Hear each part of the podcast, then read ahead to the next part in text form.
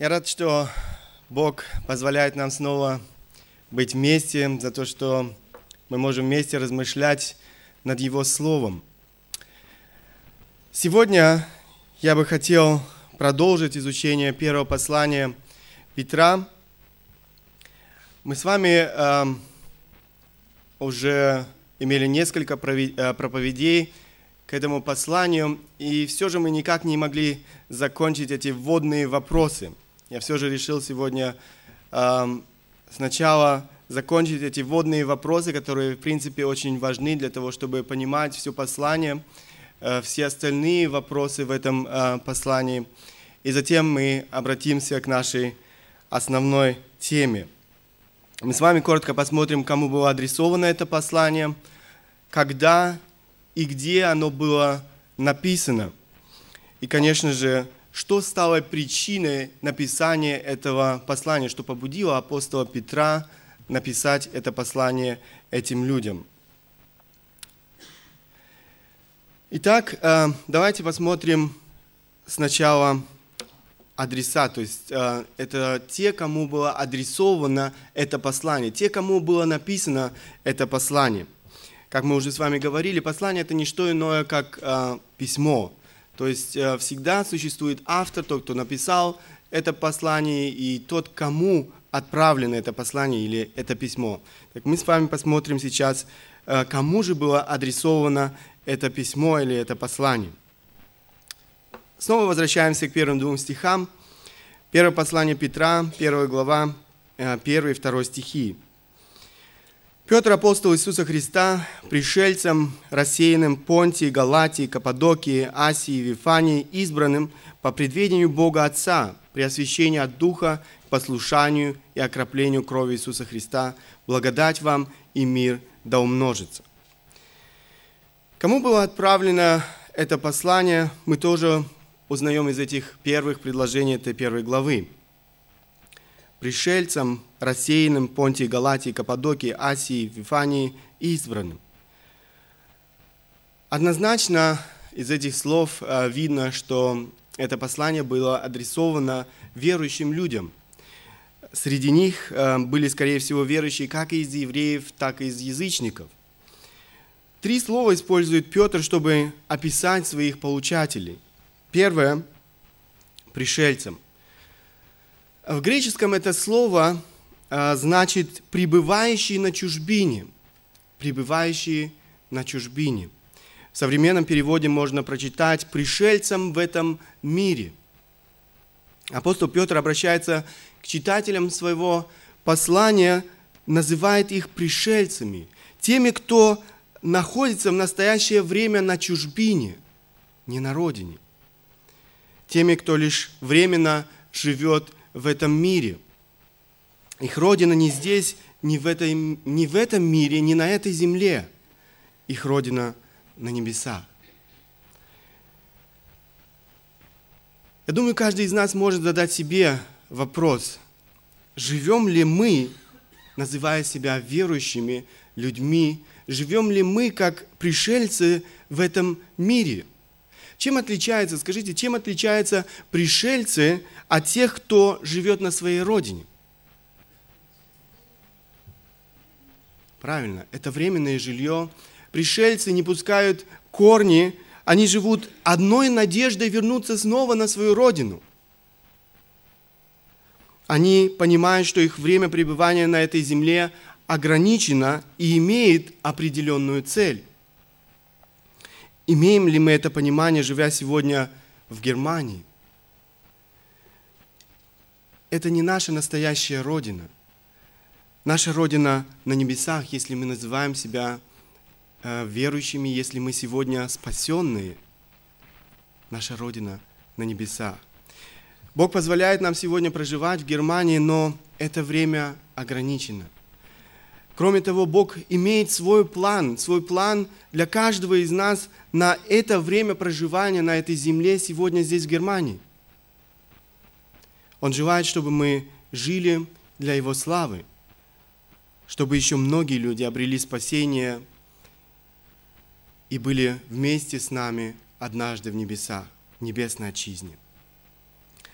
Другое слово, которое использует Петр в обращении к своим читателям – рассеянным или же живущим в диаспоре. Рассеянным в римских провинциях – это Понти, Галатии, Каппадокии, Асии, Вифании. Сегодня это э, территория современной Турции. Что такое диаспора? Это часть народа, которая проживает, опять же, вне страны своего происхождения.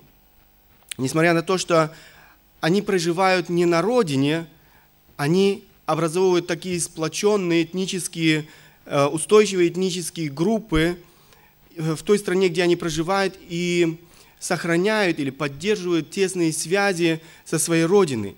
Они заботятся о том, чтобы сохранить свою культуру, свои традиции, свой язык и так далее. Например, я приведу пример э, диаспора русских э, в Германии я, э, э, диаспоры русских э, в Америке. Я был, э, когда в Америке, я был удивлен. Я встречался там с некоторыми людьми, которые уже прожили или были рождены э, в Америке, их предки когда-то переехали в Америку, они являются русскими, но эти люди, несмотря на то, что они рождены в Америке, они хорошо говорят по-английски, но они также хорошо говорят по-русски – они сохранили свою культуру, они сохранили свой язык, они сохранили э, свои традиции. И э, я был удивлен, что это не американцы, э, вернее, это не русские, но люди, которые, в принципе, родились и выросли в этой стране. Но они являются этой диаспорой в этой стране, в Америке. Или же другой пример – диаспора иудеев. Несмотря на то, что они проживали в разных странах, евреи были рассеяны по этим странам, они поддерживали тесные отношения всегда с Палестиной, Иерусалимом и его храмом. Они всегда сохраняли надежду на возвращение на свою этническую родину.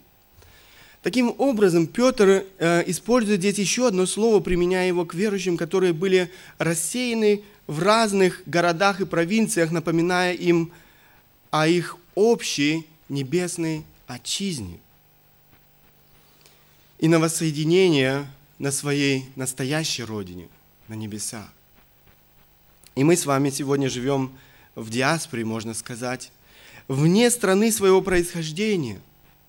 Нам необходимо жить и, и, и жить этой надеждой на воссоединение там, нашей родине, небесной отчизне, и сохранять свои этнические особенности, свои этнические особенности как христиан – в этом мире. Еще одно слово использует апостол Петр, которое описывает верующих избранным. Немножко позже мы вернемся с вами к этому слову. Сейчас я бы хотел посмотреть вместе с вами место написания. Петр пишет о том, а, что во время написания своего послания он находился в Вавилоне. Это 1 Петра, 5 глава, 13 стих. Приветствую, э, приветствует вас избранная, подобно вам, церковь в Вавилоне и Марк, сын мой. Маловеро... Маловероятно, что Петр находился с другими своими сотрудниками, Марком и Силуаном, э, Силуаном в древнем Вавилоне в Месопотамии. Э, это было очень маленькое и очень отдаленное место. Скорее всего, что Вавилон здесь символизирует Рим – он намеренно использует это символическое э, название для Рима. Петр просто-напросто не хотел ставить под удар верующих, проживающих в Риме, и вызывать новую волну гонений, потому что эти верующие уже переживали достаточно страданий, живя в этом городе. Цель написания. Что же является Э, поводом или целью написания этого послания. Долгое время христиане пользовались защитой иудейской религии. Римляне не видели, не видели большого различия между христианами и иудеями, а иудаизм был в принципе разрешенной религией. Христианство они считали всего лишь э, ну, каким-то ответвлением одной из иудейских э, религий. Иудеям не запрещалось поклоняться их э, Богу. Однако все изменилось во второй половине первого столетия, когда к власти пришел римский император Нерон. К этому времени христиане отделились от иудеев. А, кроме того, одно важное событие. В 64 году в Риме разразился страшный пожар. Этот пожар разрушил практически весь город. В этом пожаре погибло немало людей. Многие остались без жилья и надежды. Это был большой удар по римской культуре. Все, что имело для них э, такую ценность, просто-напросто сгорело в огне. В огне были разрушены предметы религиозного поклонения. Это великолепные храмы языческим богам, святыни и даже домашние идолы этих людей, которые поклонялись им. Они вдруг были разочарованы, разочарованы в своих религиозных взглядах. Их божества не сохранили их от этого разорения. Кроме того, их божества сами сгорели в этом огне. Римляне были убеждены в том, что именно Нерон, который был поражен вот этим, эм, этой страстью, до, до сумасшествия был поражен этой страстью к строительству, умышленно поджег этот город. Его целью было построить новый город, который бы во многом превзошел старый э, в своей красоте и великолепии. Люди были до крайности озлоблены. Нерон понимал, что ему грозила большая опасность. Поэтому он прибегает к хитрости э, и распространяет слухи о том, что христиане подожгли этот город. Он делает христиан, можно сказать, козлом отпущения. Свою вину на пожар он сваливает на христиан, которых и так уже презирали за их взгляды, за их убеждения. В результате Нерон положил начало жесточайшим гонениям вообще в истории всей церкви. Так описывает эти жестокие гонения римский историк Тацит. Их смерть сопровождалась самыми различными издевательствами. Собаки разрывали их, покрытых э, звериными шкурами, их прибивали гвоздям, гвоздями к крестам или придавали огню, чтобы они служили для ночного освещения – когда угасал дневной свет. Нерон предоставил свои сады для такого зрелища. Он сам готовил, эм, готовил зрелище в цирке, ци, э, в цирке, переодевшись возничим и смешавшись с толпой или стоя в стороне на колеснице. Так что, э, так что даже по отношению к преступникам, заслуживающим крайнего и показательного наказания, пробудилось чувство сострадания. Ибо христиан уничтожали вовсе не ради общественного блага, как это могло показаться, а чтобы утолить жестокость одного человека. Очень скоро эти гонения, начавшиеся в Риме, охватили другие города и провинции. Английский богослов Моффат э, пишет, когда Нероновская волна прошла по Риму, брызги ее упали на далекие провинциальные берега.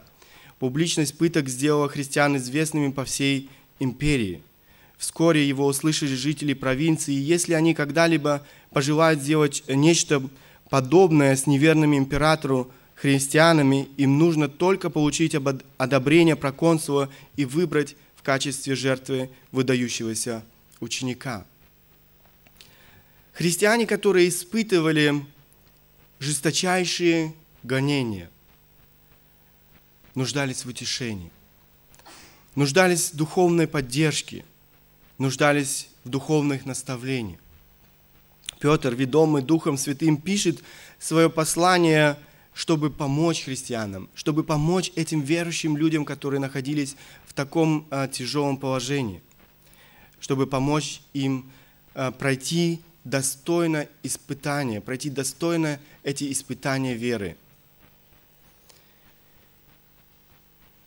Это была цель написания время написания. Если учитывать э, все эти события, о которых мы сейчас говорили, мы можем сказать, это послание было написано Петром скорее всего, скорее всего в 64 году, сразу после пожара в Риме. И ключевой стих или два стиха – это 1 Петра, 1 глава 6-7 стихи. Здесь написано, «О сем радуйтесь, поскорбев теперь немного, если нужно, от различных искушений, дабы испытанная вера ваша оказалась драгоценнее гибнущего, хотя и огнем испытываемого золота, к похвале и чести и славе в явлении Иисуса Христа». Мы с вами еще немножко больше будем говорить позже об этих стихах. Я надеюсь, я надеюсь, что изучение этого послания станет большим благословением для каждого из нас, несмотря на то, что мы с вами сегодня не переживаем этих жестоких гонений, это послание актуально для каждого из нас. В жизни каждого из нас есть определенные трудности, определенные страдания, которые мы переживаем. И это послание может, быть, может стать точно так же утешением для нас в этих переживаниях, в этих трудностях. Кроме того, я думаю, что не за горами то время, когда и нас коснутся эти гонения. Поэтому Бог хочет, чтобы мы всегда были готовы, чтобы мы действительно были готовы преодолеть любые испытания, доверяя Ему.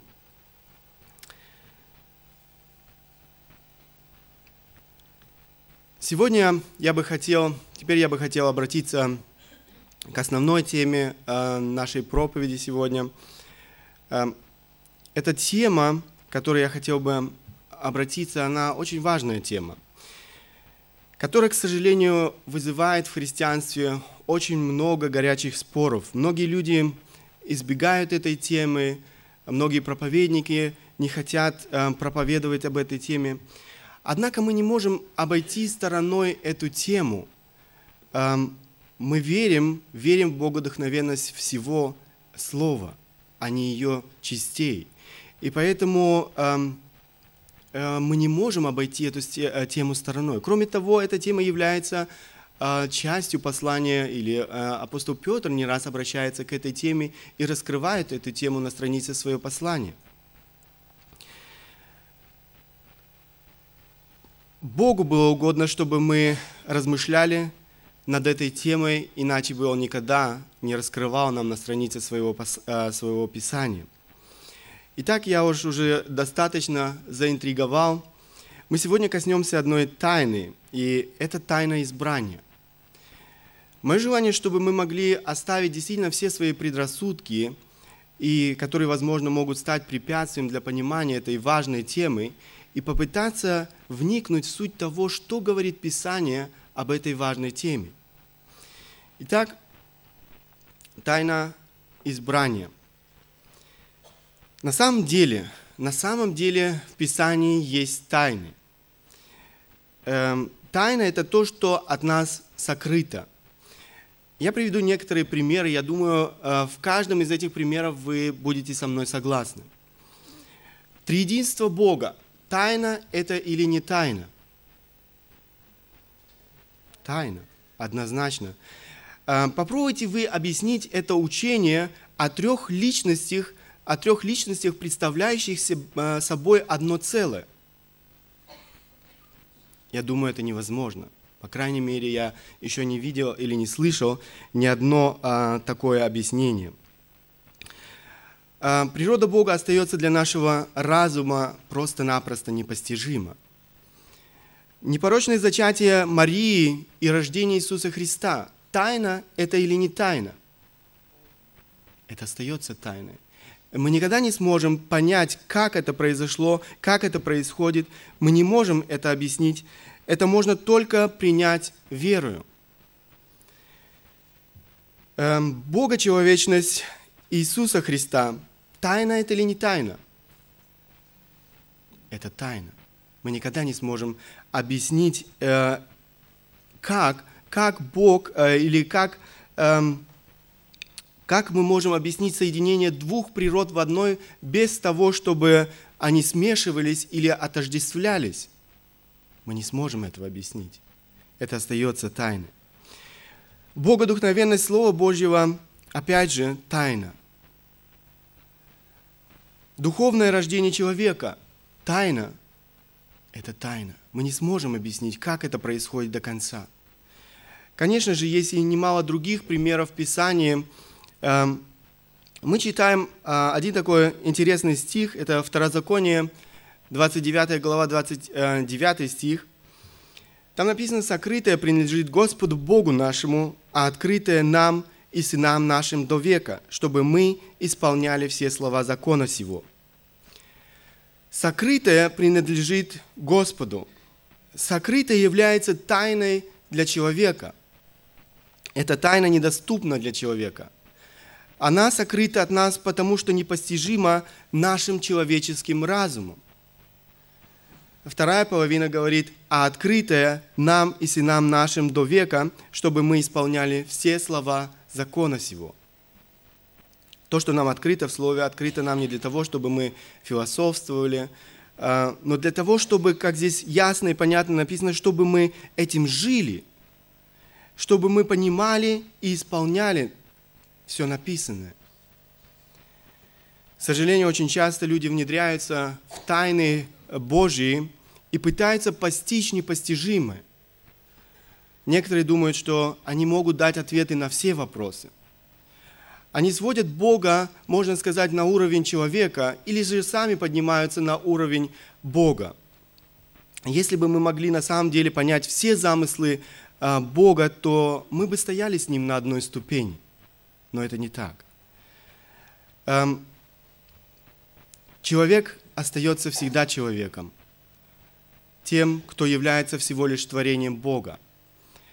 А Бог остается Богом, Богом тем, кто является создателем всего в этом мире и создателем или творцом человека. Между Богом и человеком всегда была, э, есть и будет эта большая разница. Между ними нельзя никогда поставить знак равенства. Мы должны признать его безграничное величие и нашу ограниченность во всех отношениях. Бог есть Бог. Знаете, это как если бы мы попытались поставить знак равенства между познаниями академика наук в какой-то области и учеником первого класса. Я думаю, что вы понимаете, это невозможно поставить знак равенства между этими э, двумя людьми. Так вот, разница между Богом и человеком несравненно велика, э, чем в случае с академиком и учеником первого класса, потому что э, Бог есть Бог, а человек остается человеком.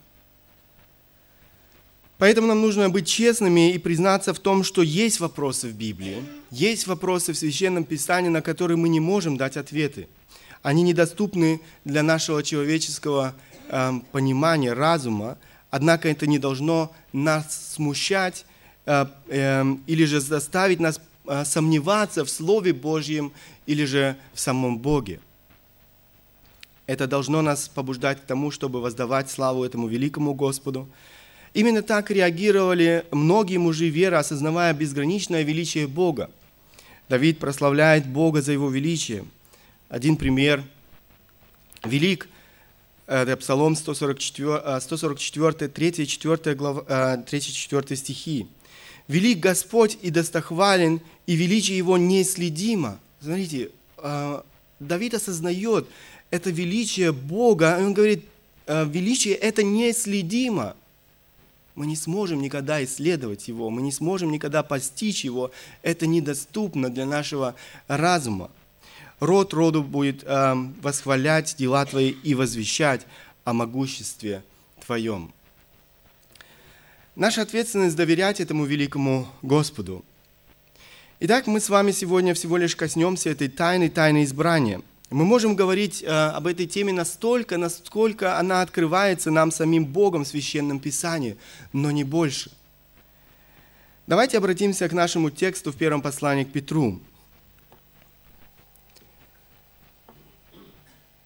Петр, апостол Иисуса Христа, пришельцем, рассеянным Понтии, Галатии, Каппадокии, Асии, Вифании, избранным, по предведению Бога Отца при освящении Духа к послушанию и окроплению крови Иисуса Христа – благодать вам и мир да умножится. Апостол Петр обращается к своим читателям и называет их избранными.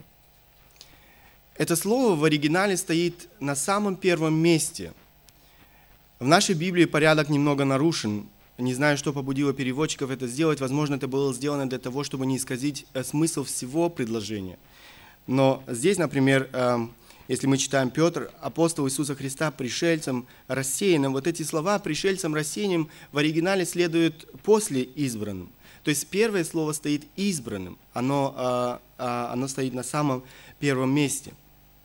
Но давайте а, вообще зададимся вопросом или спросим себя, что значит быть избранным Богом?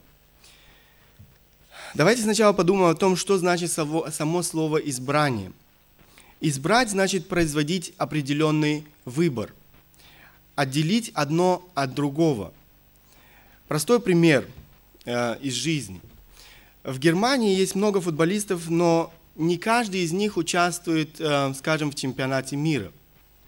Производится выбор, из всех избираются только некоторые, которые э, могут участвовать в этом чемпионате мира.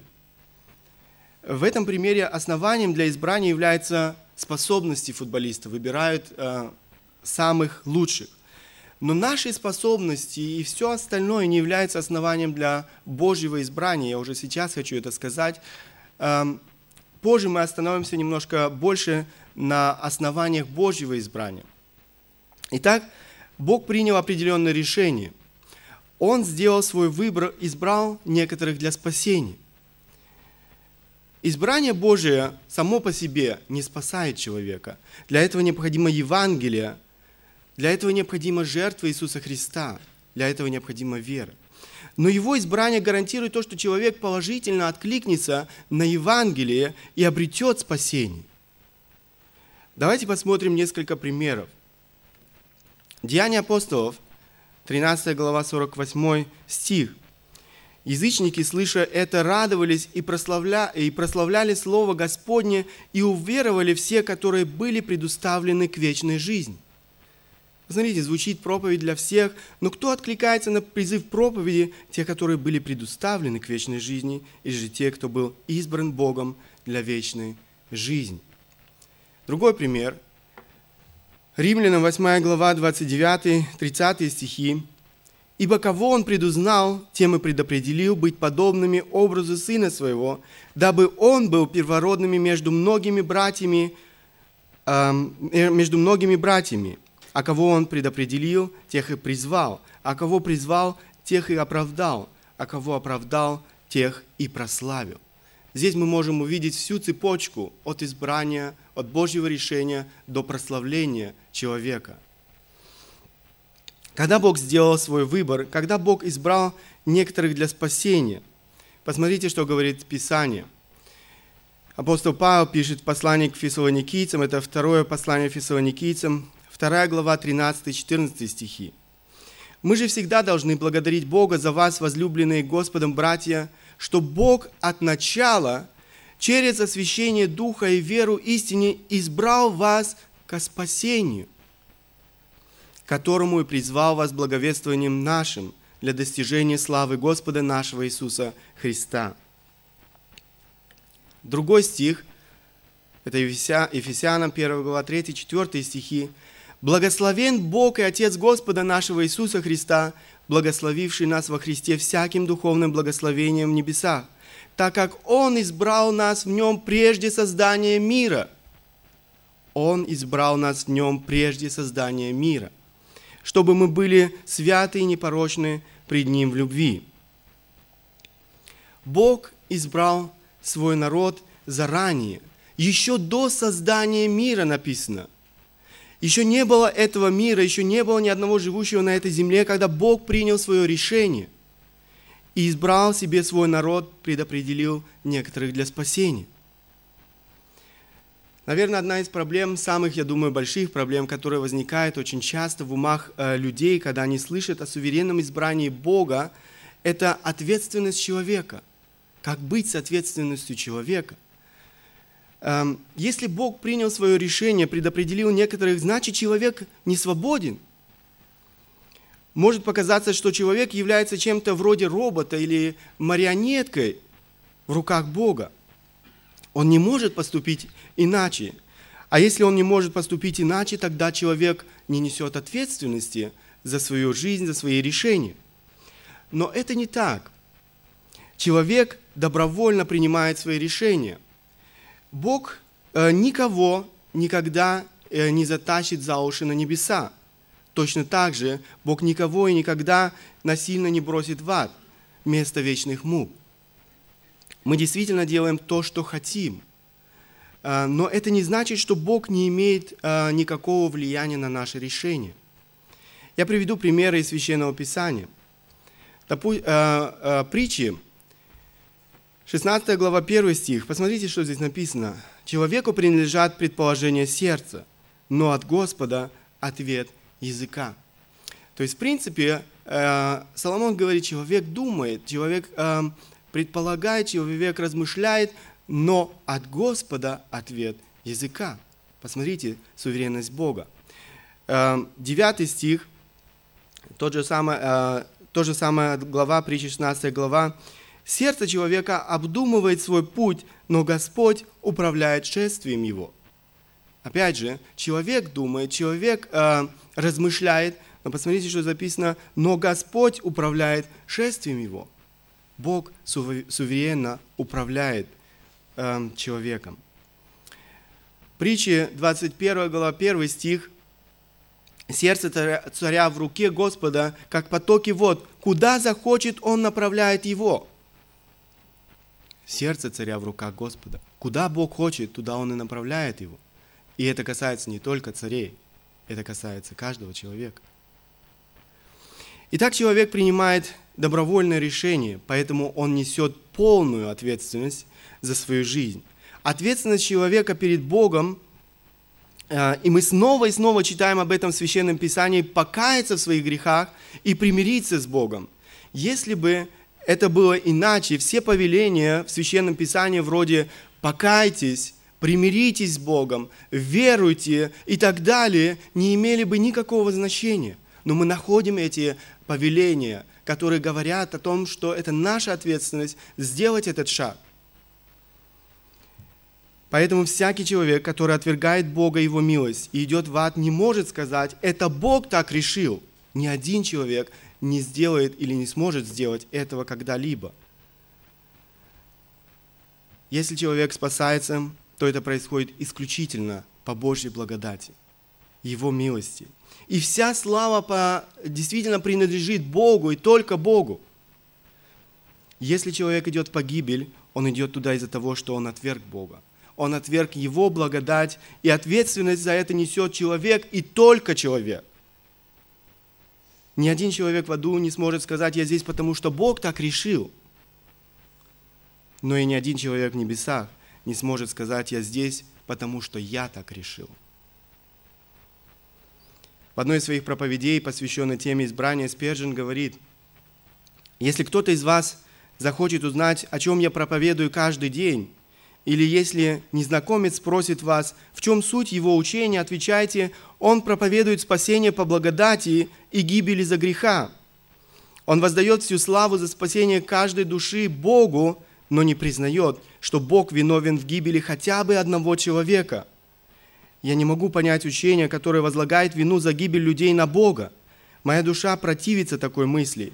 Я не могу себе представить, как разум, по крайней мере христианский разум, может отстаивать такую богохульную идею. Я с радостью проповедую благословенную истину о том, что спасение от Бога от начала до конца, от альфы до омеги. Но когда я проповедую гибель, я говорю, что гибель от человека, а не от Бога. И если вы погибнете, то ваша кровь будет на вашей совести. Суверенное избрание Бога не вытесняет ответственность человека. Суверенное избрание Бога не исключает ответственность человека за свои дела, за свои решения. Вы спросите, как согласовать эти два учения? Я вам скажу, я не знаю. Это остается тайной.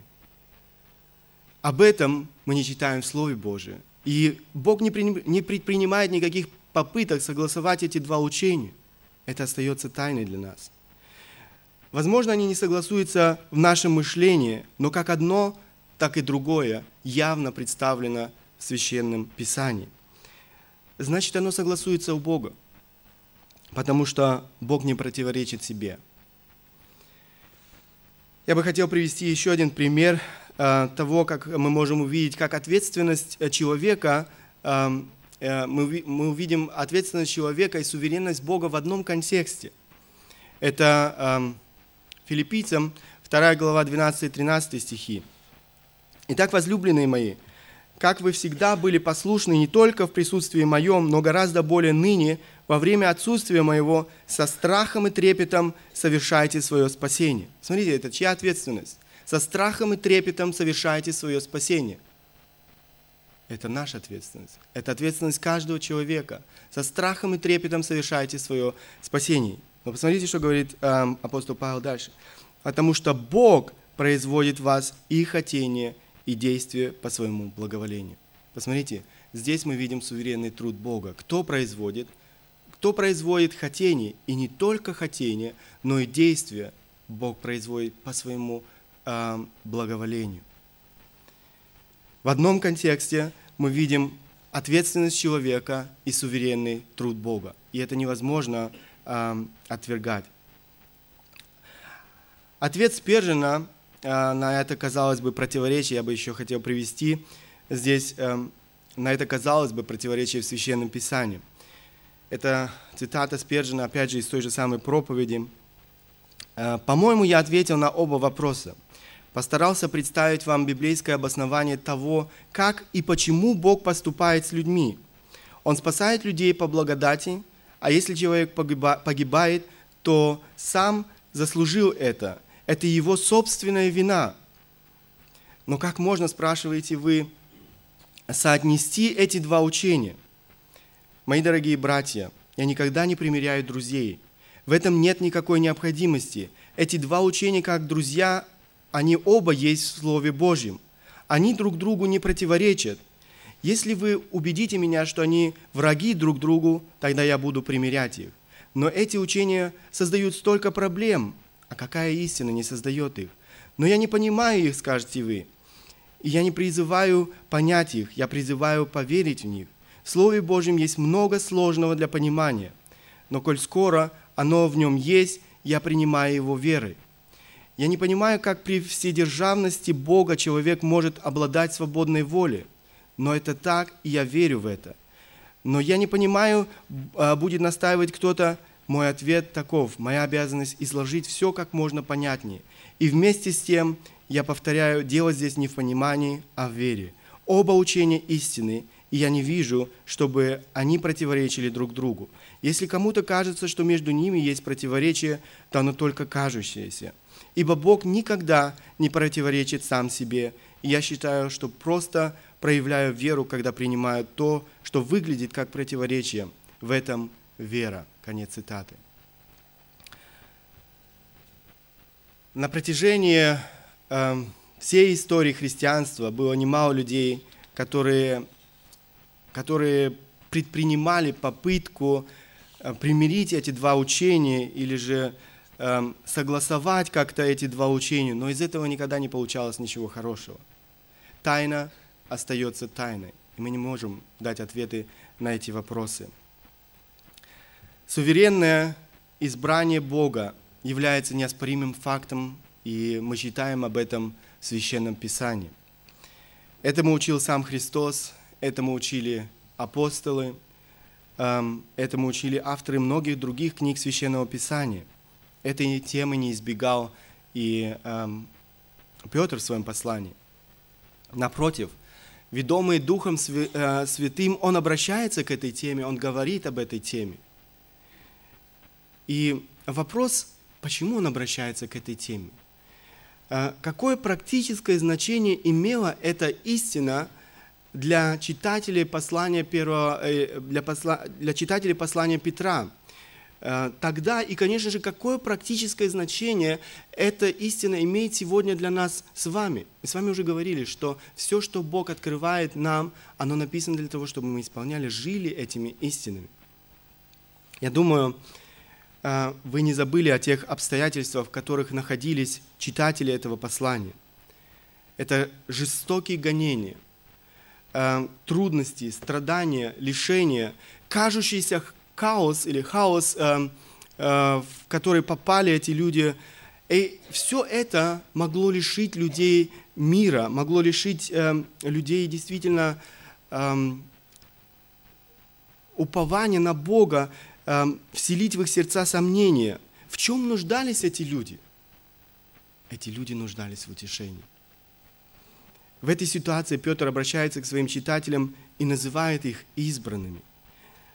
Что, как не знание того, что мы избраны суверенным Богом, может дать нам утешение в самых сложных, в самых непредсказуемых обстоятельствах нашей жизни. Бог избрал нас, если мы сегодня спасены. Он контролирует нашу жизнь, события нашей жизни, даже самую-самую мельчайшую деталь нашей жизни. Поэтому даже там, где, казалось бы, по-человечески умирает всякая надежда, мы можем иметь твердое упование на Бога. На Бога, который избрал нас, на Бога, который имеет свой совершенный план для нашей жизни, на Бога, который всегда исполнит свою цель и доведет нас до конца. Это то утешение, которое Бог предлагал тогда этим людям, которые нуждались э, в этом утешении, которые находились в этих сложных обстоятельствах своей жизни. Это то утешение, которое предлагает Бог нам сегодня, в тех трудных обстоятельствах, которые, возможно, вы находитесь в своей жизни. Бог избрал вас. Вы можете знать об этом, если вы сегодня спасены, если вы сегодня э, знаете Бога, живете с Богом, Бог доведет вас до цели. Бог проведет вас через самые трудные обстоятельства. Это одна из, э, одно из практических эм, применений этой истины, но мы с вами будем еще говорить об этом больше. Мое желание, чтобы мы и сейчас воздали Богу славу за этот чудный план, который имеет Он для жизни человека, для жизни каждого из нас. Сегодня, когда мы будем вместе размышлять о Его смерти, о том, что Он сделал для каждого из нас, мы будем снова вспоминать о той благодати, которую Он проявил каждому из нас, о той милости, которую Он проявил каждому из нас. Бог хочет, чтобы мы знали, или Бог хотел, чтобы мы знали о том, что мы э, действительно наше спасение – от начала до конца в Его руках. И Бог э, действительно э, достоин этой славы и хвалы. Только Бог, Он один. Воздадим Ему славу за это. Аминь. Встанем по возможности, кто желает, может обратиться к Богу в молитве.